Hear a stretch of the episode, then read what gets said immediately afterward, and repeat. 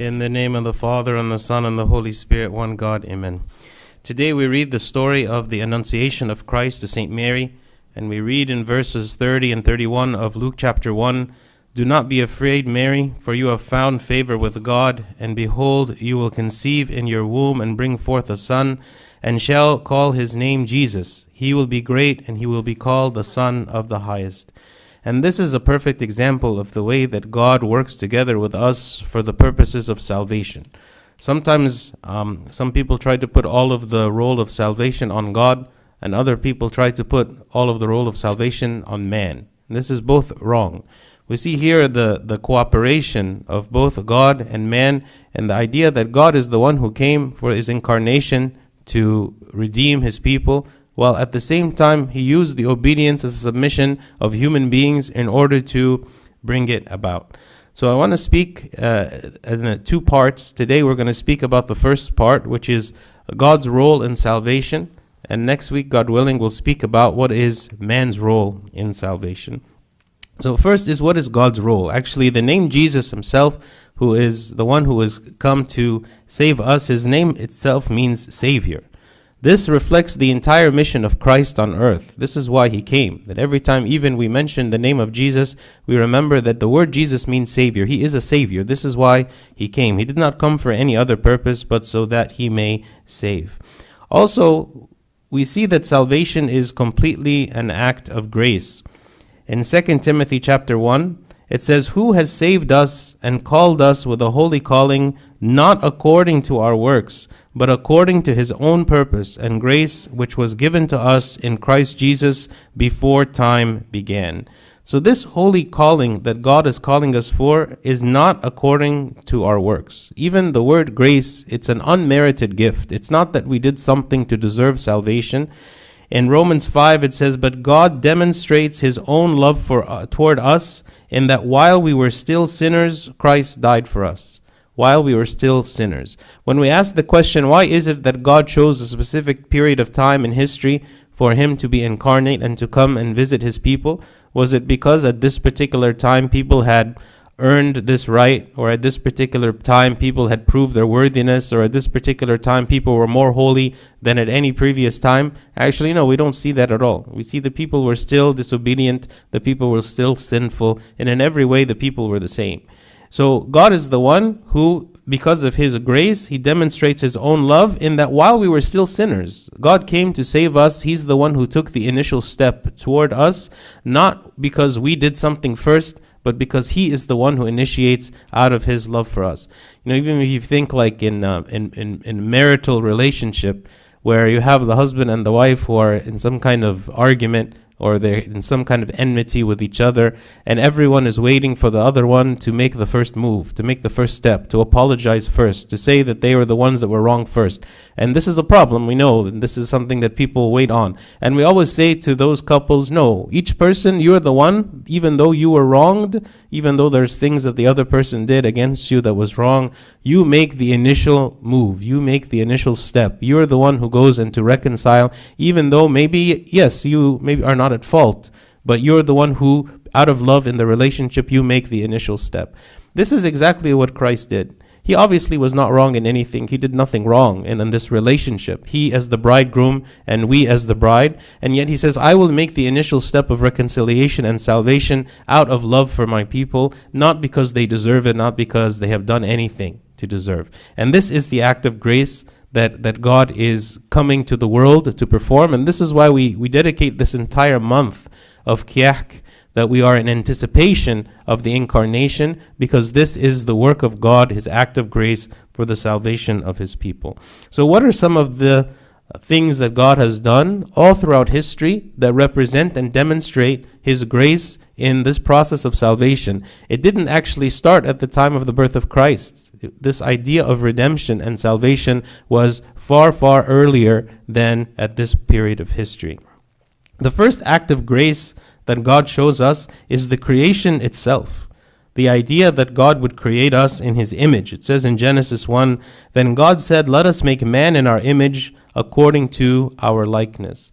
And you would imagine that someone as God, of course, who knows the future and knows what is to come, knowing very well how much we are going to cause him to suffer, how much we are going to disobey him and, and not submit to his authority and so on, that he could have thought twice and said, you know what, I'm, I'm not going to do it. Uh, I'm gonna. I'm, I'm not gonna go through with this because I know that in the end, my people are going to uh, disobey me. They're not going to accept me. They're going to crucify me. They're going to do all of these things. So I'm not going to accept them. And all throughout this period of history, all throughout the Old Testament, we see consistently and constantly God's people are disobedient to Him all the time.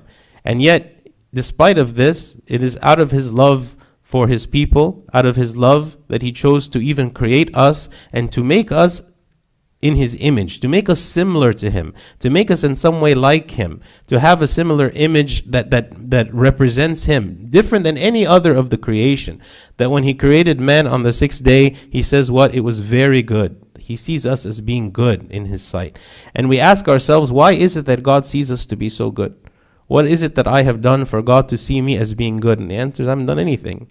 You know, just as a child who was born of parents, what is it that that child has done so that the parents would love the child? Nothing. The child hasn't done anything. And actually, maybe the child is also disobedient and stubborn and obstinate and crying and complaining and in every way causes trouble to the parents, and yet the parents still love the child. Why is the reason? Simply because they are the child. They, my child. I love my child. It's simply the, the nature of parenting. The nature of being a father or a mother is to love the children. And this is the way that God sees us. It is in His nature to love. This is who He is, that He is love, that He would show love to us. So this is the first act of grace. It's simply his, his Him creating us. The second act of grace is His plan for redemption of us after we fell. So we know after we sinned in the Garden of Eden, and at this point in time, you know, the, the perfect plan that God had made for us, the perfect environment that God has placed us in, is now broken. We broke it. It's not. It's not. It's not. Um, it's, it's not available to us anymore. And yet, even in this moment, God already had set forth the plan of restoration and redemption. Even then, even then, still in the Garden of Eden, when He was speaking to the serpent after the fall, He says in Genesis three I will put enmity between you and the woman, and between your seed and her seed. He shall bruise your head, and you shall bruise his heel. Who is this seed of the woman that he is talking about? It is the Messiah. This is actually why the word seed is capitalized in the sentence. He's saying the descendant of the woman, one of the descendants of the woman, is going to crush the head of the serpent. Meaning whatever power that the serpent has, whatever power of deception, whatever, whatever power of temptation that the serpent has over God's people, that this seed, this man who is to come, is going to crush this serpent so that he no longer has any power and, and, and the power of death and the consequence of sin that came about into the world because of this fall, because of this first sin that was committed in the garden, was uh, going to be completely destroyed that the power of death itself was going to be destroyed. And this plan of redemption, again, happened in the garden. This was an act of grace that God did. You know, again, if you look back to the analogy of parents, usually at the time of the of the of the infraction, the time of the of the disobedience, the time where the child has done whatever it is wrong that they have done, that's usually the time when the parents are the most angry and and and sometimes the last thing that the parents have in their mind is the idea of restoration at that point. What they have in their mind now is punishment. You know, the minute that your child does something wrong, what you have in your mind is, okay, how, how what are the consequences now that you are going to face because of this wrong thing that you've done? And yet we see even from the very beginning, God did not have punishment in his mind. He already had in his mind, okay, what's the next thing? How okay, you you you messed this up. Now what's the next thing? How are we going to fix it? How are we going to get you back again from the place that you have gone from the darkness that you have chosen? So this is the second grace that God has showed his people way back even at the time of creation that he had already made a plan for redemption for us. The third act of grace, which actually might sound strange, is the ejection from the garden of Eden that this itself is grace. Why is it? Sometimes we look at this act and we say this is a consequence, this is a punishment, this is something bad. Adam and Eve were happy in the garden, and God is telling them that they must leave the garden. But actually, God answers this question and He explains why is it that they must leave the garden. It says also in Genesis 3 The Lord God said, Behold, the man has become like one of us, to know good and evil. This is because they ate of the tree of knowledge of good and evil. And now, lest he put out his hand and take also of the tree of life, and eat and live forever, therefore the Lord God sent him out of the Garden of Eden. What does this mean? Remember, there was the tree of life in the garden, and anyone who ate from this tree would live forever. And there was the tree of knowledge of good and evil in the garden. Having eaten of the tree of knowledge of good and evil, they became corrupted.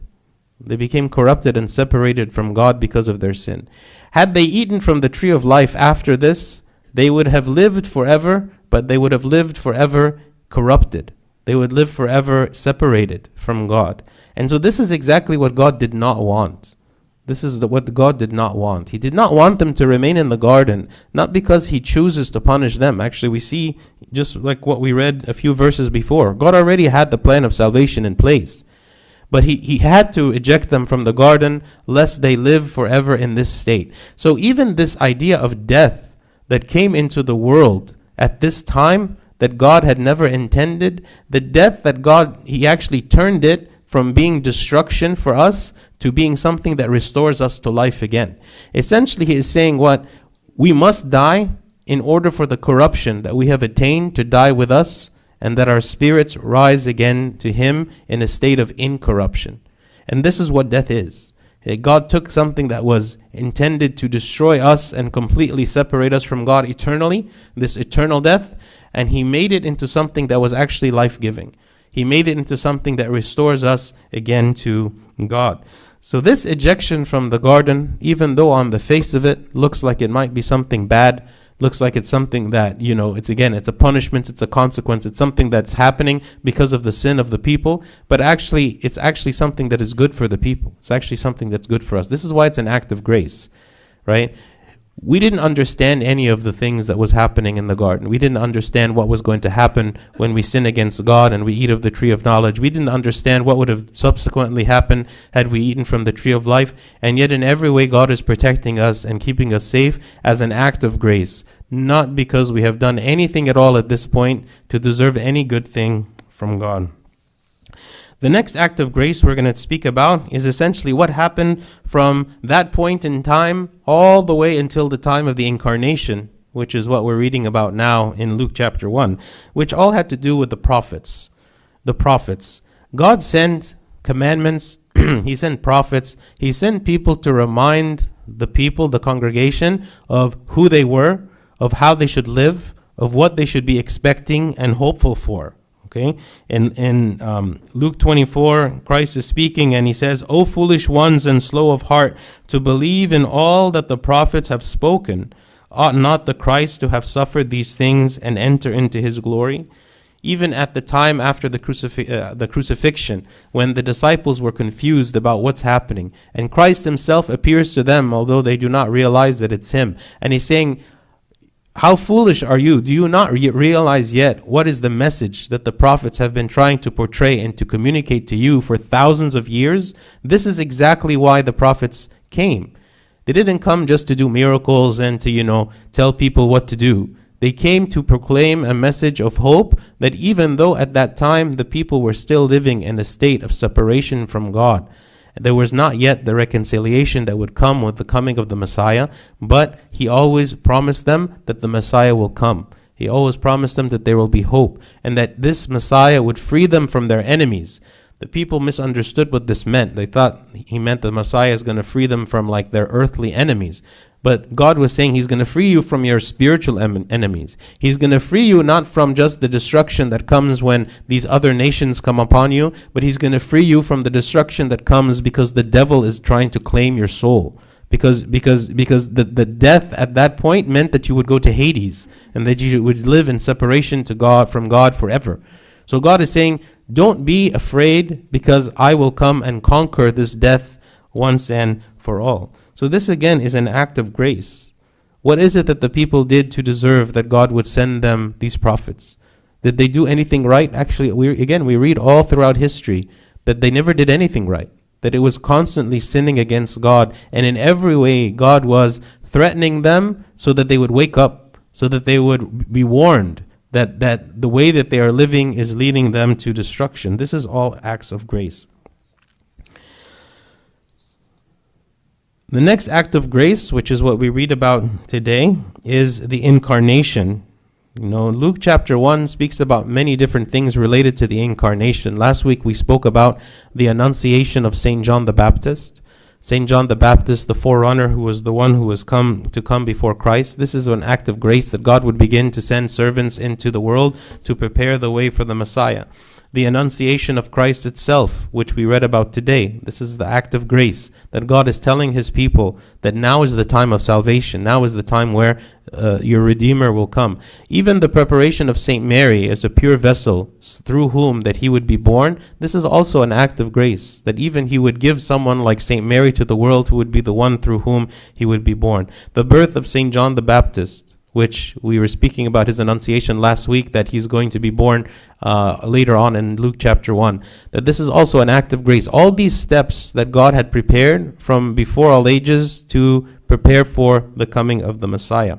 And of course, the, the birth of the Messiah himself, that we read in John chapter 1 And the Word became flesh and dwelt among us, and we beheld his glory, the glory as of the only begotten of the Father, full of grace and truth right? The Word became flesh. This was the culmination of all of the acts of grace that God had done for His people all throughout history.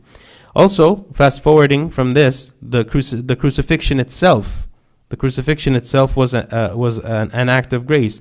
Christ came to serve us. He came to serve us through his crucifixion. He came to serve us through his suffering. We are the ones that should be serving him. And yet he says, What? I am not going to accept the service, but in fact, I will serve you. He did not allow any of his apostles to wash his feet, but he is the one who washed their feet. And it says in Mark 10 For even the Son of Man did not come to be served, but to serve, and to give his life as a ransom for many. This was the grace that he showed us. For what reason do you come to serve us? What have we done so that you would serve? And you are rejecting us from even washing your feet? You are, you're saying you did not come to be served? You did not come to the earth to be glorified. You came to the earth to suffer for our sake and to die for our sake. And it is through his blood that allowed the forgiveness of sins and reconciliation with him. We read in Ephesians chapter 1 in him we have redemption through his blood, the forgiveness of sins according to the riches of his grace. That through his blood we were forgiven. That all the transgressions that separated us from God were forgiven by him. They were forgiven not because we made amends, not because we went and said, okay, well, we're going to undo everything that we did or we're going to fix what it is that we that we did. There is no way for us to fix it. There was no way for us to undo it. There was no way for us to correct it. And he came simply and offered and shed his blood for us so that we would be saved and that he would completely remove this penalty of the and sin of, uh, uh, for the sins that we committed. And then finally, his resurrection.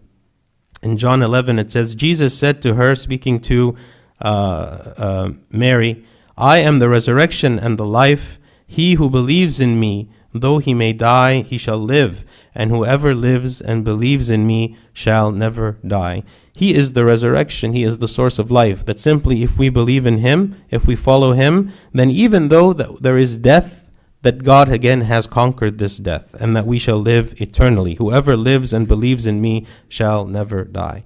So, in all these ways, God has offered Himself as a sacrifice for us, and the plan of salvation that has been in progress for thousands of years, even from the time of the Garden of Eden, that had culminated up until this point with the, the incarnation of Christ, the crucifixion of Christ, the resurrection of Christ. And in all these ways, God gave us His grace, and of course, continued from this point on all the way until the present. This is the role of God in salvation. This is everything that God has done for us for salvation, so that everyone has the opportunity for salvation. Next week, God willing, we're going to speak about what is it that God has said we should do in order to participate in this process in order for us to make use of this process, in order for us to benefit from this process. God said, Yes, I've done all of these things, and all these things I've done for you, and you don't deserve them. You didn't do anything to earn them. It's a free gift. This is why we call it grace. But in order for you to participate in this process, I'm asking you to do certain things. And these certain things are attainable by human beings. These certain things are something that is not so lofty that we cannot attain. All the things that God did, there is no way that we could have done them. There is no way that we could have attained them. There was no person righteous enough in the world to be able to take the place of Christ and to do what it is that he did. This is why this is a free gift that God gave to us, unmerited. We did not deserve it. But there is something that we can do. And there's things that God told us, now this is what you should do in order for you to benefit from this process. And this is what we're going to speak about, God willing, next week. So, just to summarize, today we spoke about God's role of salvation. We said it was an act of grace, unmerited. And the, the acts that we spoke about was the creation, that God made us in his image, the plan for redemption that he set forth even from the garden after the fall the ejection from the garden that God did not as a punishment for sin, but to protect us from being eternally separated from Him, sending the prophets and all of the warnings and all the things pointing to the coming of the Messiah, so that His people would always be like thinking about what is the future, what what should they look forward to and hope for, and then we spoke about the incarnation, the coming of Christ, the crucifixion, dying on the cross, and then finally the resurrection, so that we ourselves could be resurrected with Him. And again, God willing, next week we'll speak about the second half of this, which is our role in salvation. And glory be to God forever. Amen.